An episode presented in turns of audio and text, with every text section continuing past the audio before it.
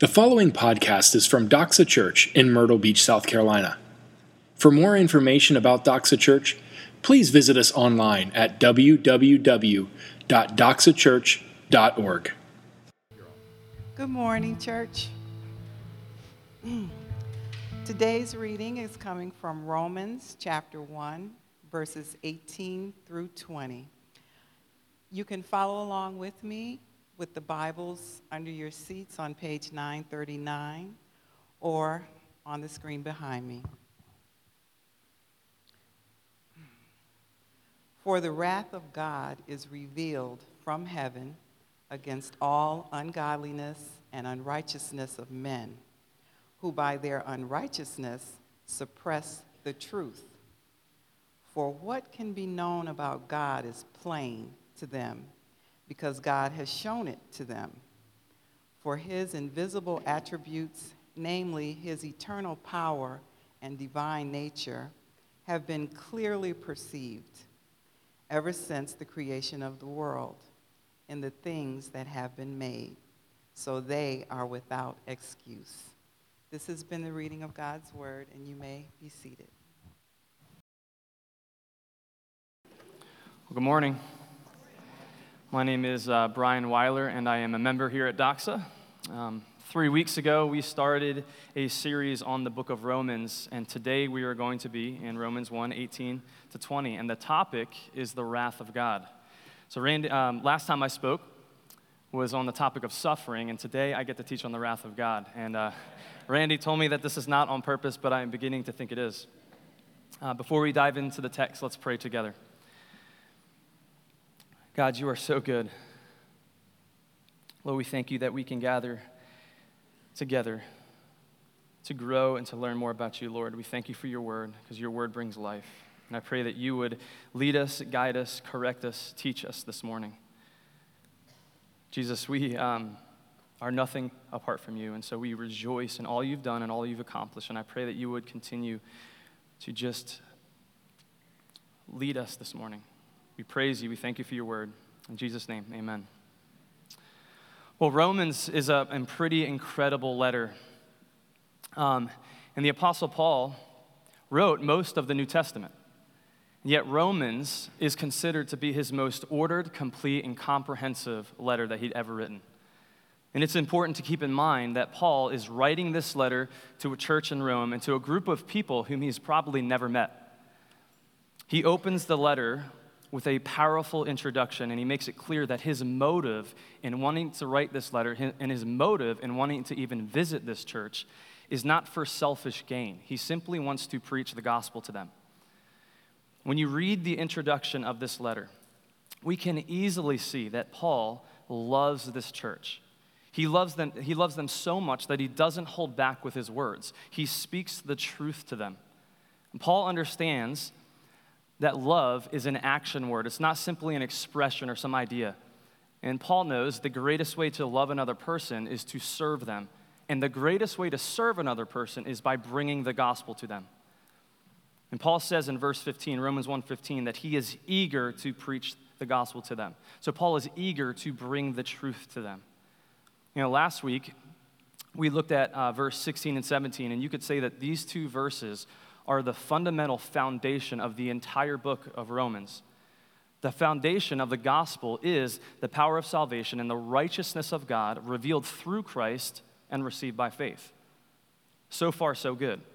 Paul is opening this letter and saying, Hey, I have some pretty good news. However, in verse 18, the tone of the letter begins to shift a little. Paul starts to explain why the gospel is good news. And Paul doesn't hold back in explaining why. Let's read it, reread it together. Starting in verse 18, it says, For the wrath of God is revealed from heaven against all ungodliness and unrighteousness of men, who by their unrighteousness suppress the truth. For what can be known about God is plain to them, because God has shown it to them. For his invisible attributes, namely his eternal power and divine nature, have been clearly perceived ever since the creation of the world in the things that have been made, so they are without excuse. Paul, right here, what he's doing here, he's making God's position in regard to sin and unrighteousness very clear. Paul is emphatically making the point that the wrath of God is a direct result of ungodliness and unrighteousness. Now, these are terms that we don't hear a lot. I mean, when's the last time you heard somebody say, like, hey, dude, that was really unrighteous? We may not use the word unrighteousness, but you and I know what it means to lie, to gossip, to lust, to envy.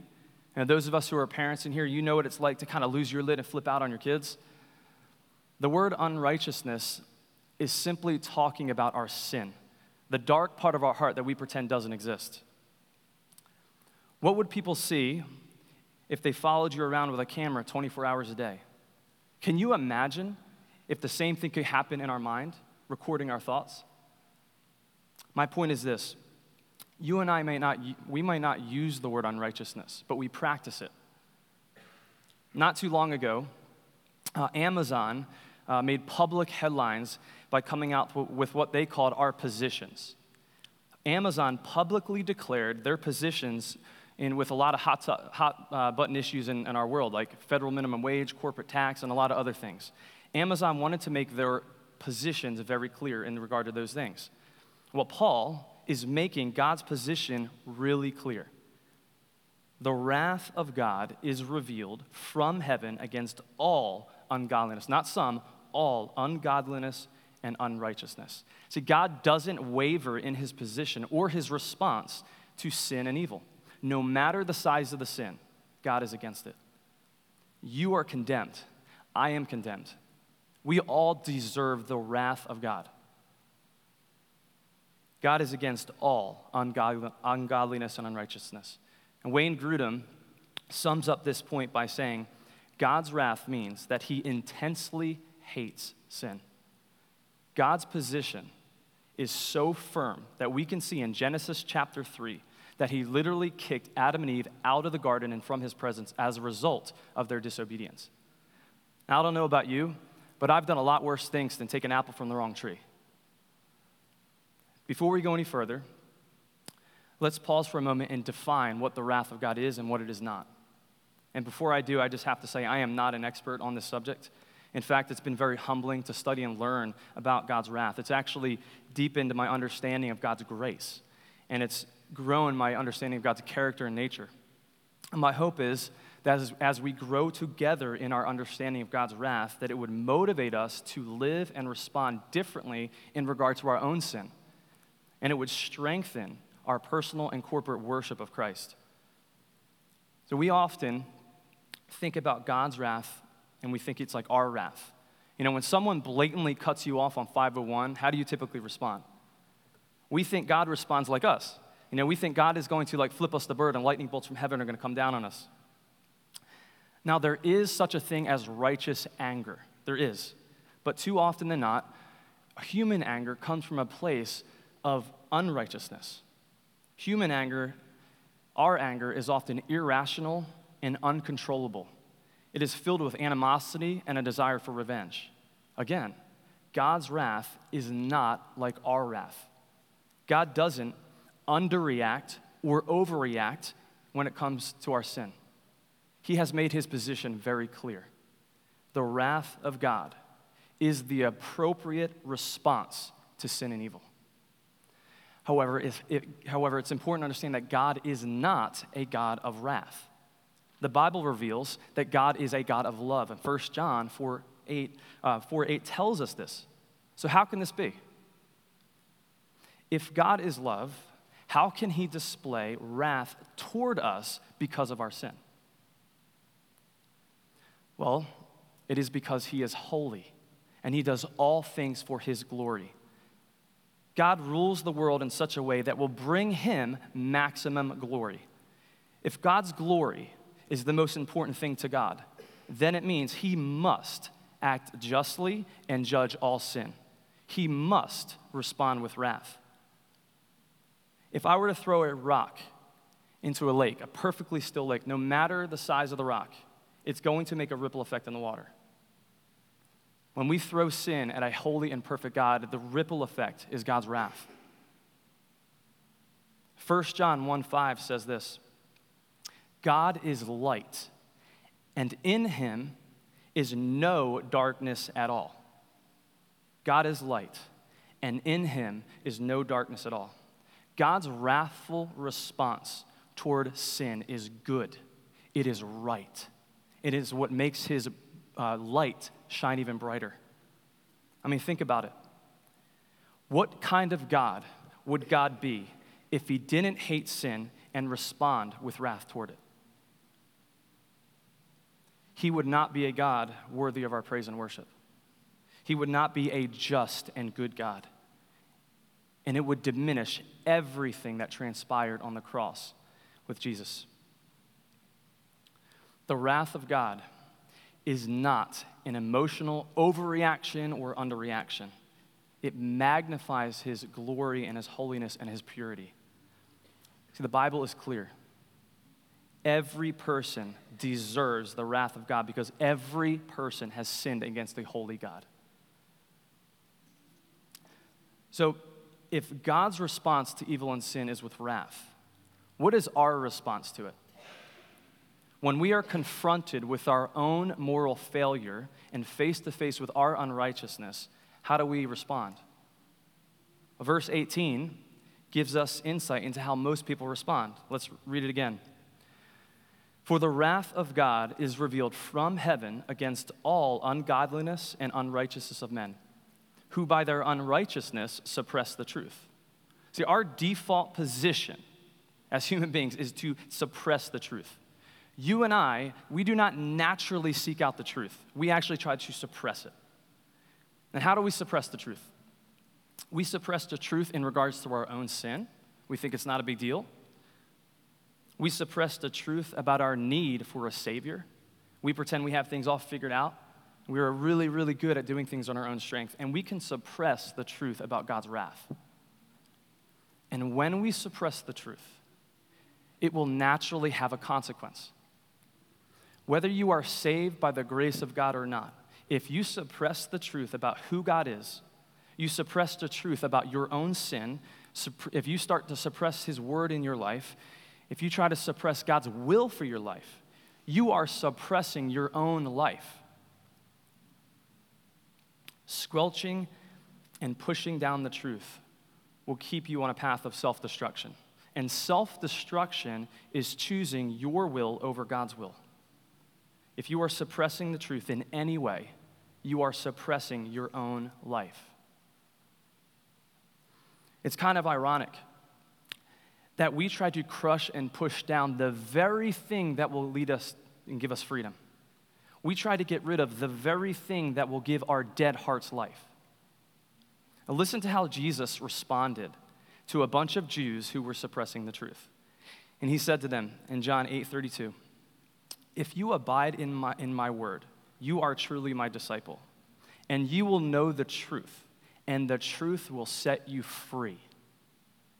A person who is set free recognizes their need for a Savior.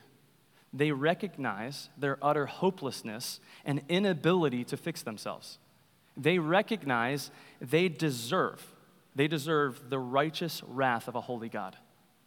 A person who is set free doesn't try to suppress the truth. They let the truth of the gospel begin to suppress their desire to even live in sin. This, this is so simple, yet it is so easily missed. When we try to push down the truth in our life, the result is more and more ungodliness and unrighteousness. So, what is the opposite of suppressing the truth?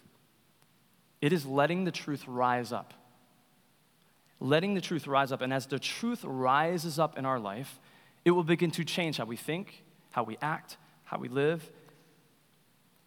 The truth, the Word of God, the truth of the gospel will start to suppress our desire to live in sin. And we'll start living with our eyes fixed on Jesus Christ. When the truth rises up, our thoughts will begin to align with God's thoughts and our actions will bring Him glory and honor. So, how do we let the truth rise up in our life? Well, for one, we need to ask God to reveal the areas where we are sinning and areas where we are suppressing the truth. And we might not even be aware of certain areas that we're suppressing the truth. And we ask God, beg of Him, Lord, reveal these things to me. And when those areas are revealed, we need to confess and we need to repent. 1 John 1 9 says, If we confess our sins, he is faithful and righteous to forgive us our sins and to cleanse us from all unrighteousness. Pastor Chris Wiseman once shared We are all only one authentic surrender away from a new beginning.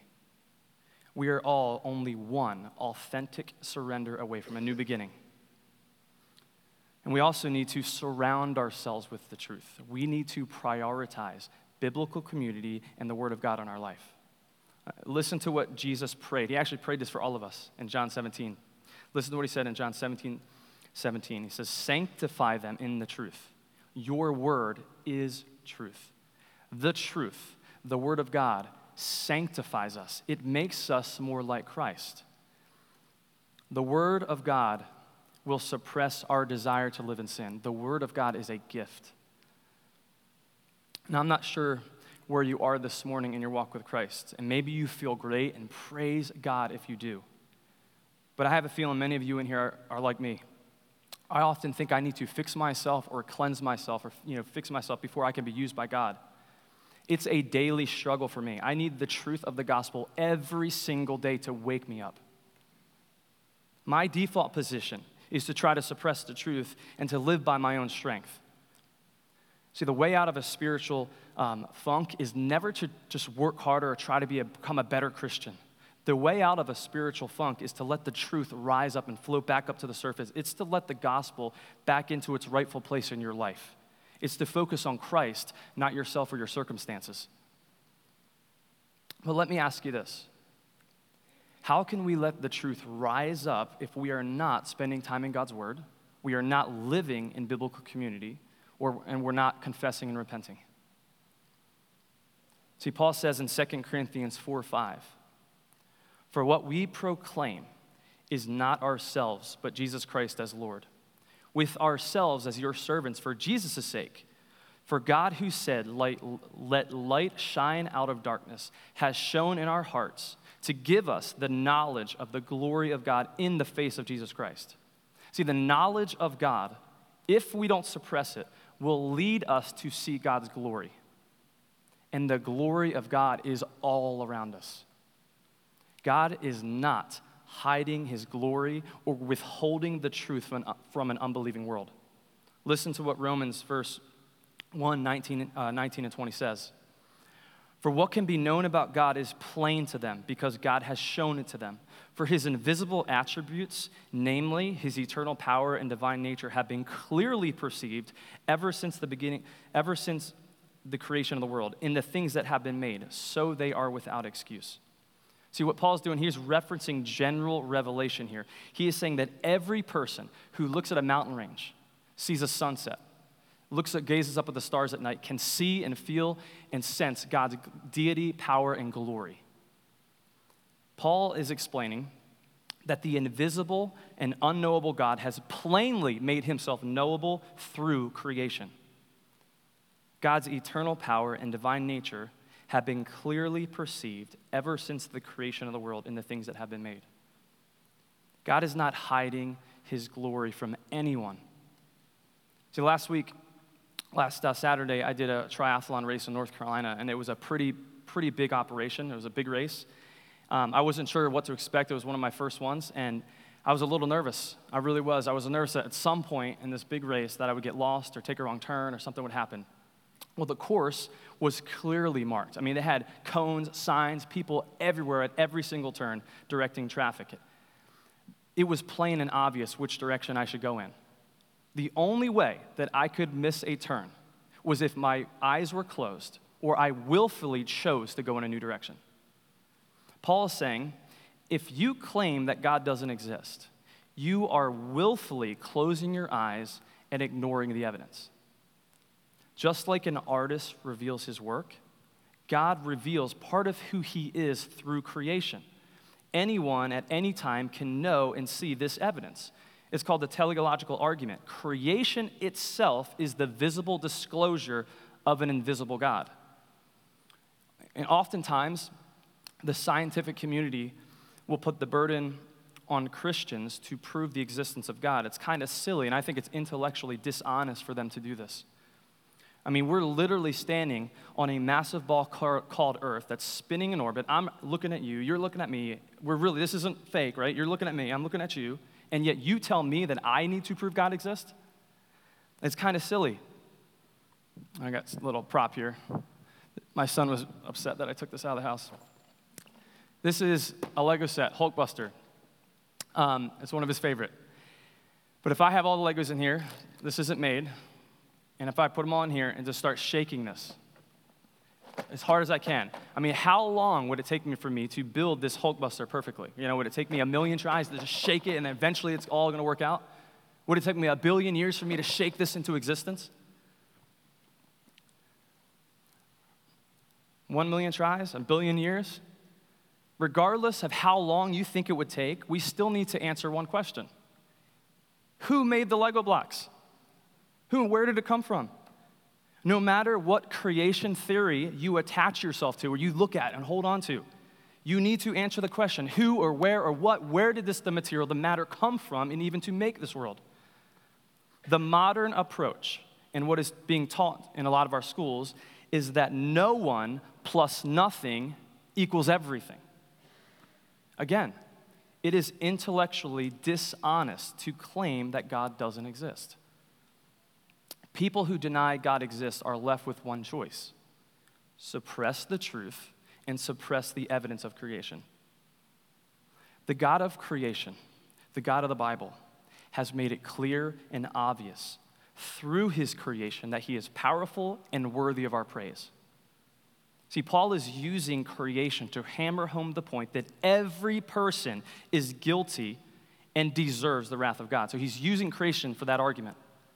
Listen again to what Paul says in verse 20. For his invisible attribute, attributes, namely his eternal power and divine nature, have been clearly perceived ever since the creation of the world in the things that have been made, so they are without excuse. We have no excuse. Understanding and seeing the glory of God in creation is not enough to save a person. Paul is making the point that the glory of God in creation is not enough to save a person, but rather condemn them. Deep down, think about this. Deep down, if we know there is a God, and yet we choose our own will over His, then we are willfully choosing to suppress the truth and willfully, willfully choosing to be our own God. And for that, we need to be held accountable. The gospel is crazy good news. Christians are not simply people who have escaped the wrath of God. Christians are people who have been reconciled to God. Christians are reunited into God's presence. Listen to how Paul puts this in Ephesians 2. But now in Christ Jesus, you who once were far off have been brought near by the blood of Christ, for he himself is our peace who has made us both one and has broken down the flesh, in, has broken down in his flesh the dividing wall of hostility. As Christians, we don't have to live in fear of God's wrath because we have been brought near God by the blood of Christ. The hostility and the wrath that once separated us has been destroyed. Praise God. We don't have to wonder anymore whether God is for us or against us. We don't have to fear the wrath of God. We can rest and live from a place of confidence, not because of anything that we have done, but because of everything that Christ has done. I'll never forget the moment um, I asked Jen's parents for their blessing if I could marry her. Um, I was 22 years old. I flew to New Jersey on a top secret mission. Uh, Jen was here at the time, she had no idea, so I flew there. I showed up at their house, kind of unannounced. Just, I was so nervous. I was fearful that things would not go as I hoped. Finally, after two hours of awkwardly hanging out with her parents, just in the back of my mind, when am I going to ask this question? Just waiting for the right opportunity, I finally got to ask the big question Would you give me your blessing to marry your daughter? We were in the kitchen. And uh, Jen's dad, as soon as I asked it, he just started look. He looked down at the ground, and he just started mumbling. All he did is say, "Well, well, well." It was the most nerve wracking moment of my life.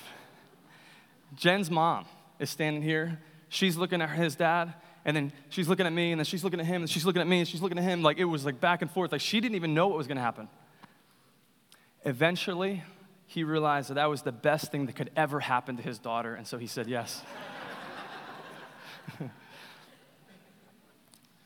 See, my point in bringing up this story is that one day, every single person will stand before a holy God and have to give an account. God will not be slow to answer, and He will not look awkwardly down at the ground. God, without hesitation, He will either say, Welcome, my child, or depart from me. John 3:36 says, Whoever believes in the Son has eternal life, but whoever rejects the Son will not see life, for God's wrath remains on them. My prayer this morning is that the knowledge of the wrath of God would awaken in us a deep and sincere gratefulness for the grace of God, and it would motivate us to share the gospel. Because the reality is, we are surrounded by people who are rejecting Christ, and God's wrath remains firm on them. See, later in the service, we are, we're going to be taking communion. And the Lord's table is a reminder for us of the cost of our sin. The wrath of God was poured out on Christ. His body was broken and his blood was shed to reconcile us. The gospel reminds us that the cross is the place where God's grace and his wrath collided to bring us back to himself. Let's pray. Father God, we are we're overwhelmed at your goodness. Lord, we deserve your wrath. And yet you speak a word of peace to us through the gospel. Lord, we thank you that Lord, we thank you that you are a wrathful God Lord, but we also thank you and rejoice for Christ and the cross. Lord, teach us, lead us. I pray that we would leave here changed and transformed to be more like you. We love you and pray this in Christ's name. Amen. Thank you for listening to this podcast from Doxa Church. We are so glad that you took the time to join us today.